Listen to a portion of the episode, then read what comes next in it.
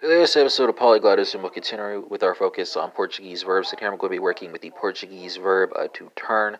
And for listeners conversant in uh, Spanish, French, Dutch, German, Italian, Norwegian, Swedish, or Danish will be translations and spellings for you as well. So folks conversant in any of those languages can make connections that they want to make.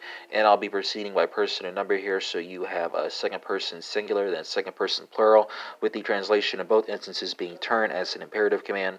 So Portuguese folks will take us away here, and we're going to be working with uh, vira and virai. So that stemmer is W uh, I R. Uh, headings are A and then uh, AI. French folks, let's go from Portuguese to French. It's going to be uh, Tuan and Tun Tuizi, right? Spelled uh, T O uh, U R N.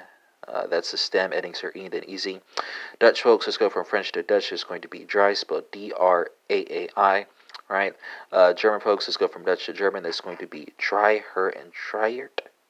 I'm sorry, yeah, spelled uh, Simmers, D R E C H. Endings are E. And then you just keep the stem uh, for uh, the uh, plural conjugation, if I'm not mistaken.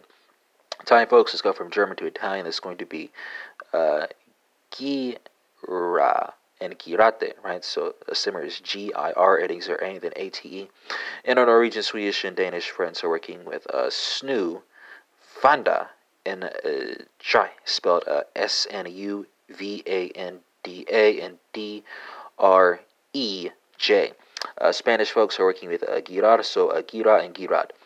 And that concludes this episode of Polyglotism, which focused on the uh, Portuguese verb to turn, and we had comparisons to uh, Spanish, French, Dutch, German, Italian, Norwegian, Swedish, Danish, and this episode is in English, so that's 10 for you right there.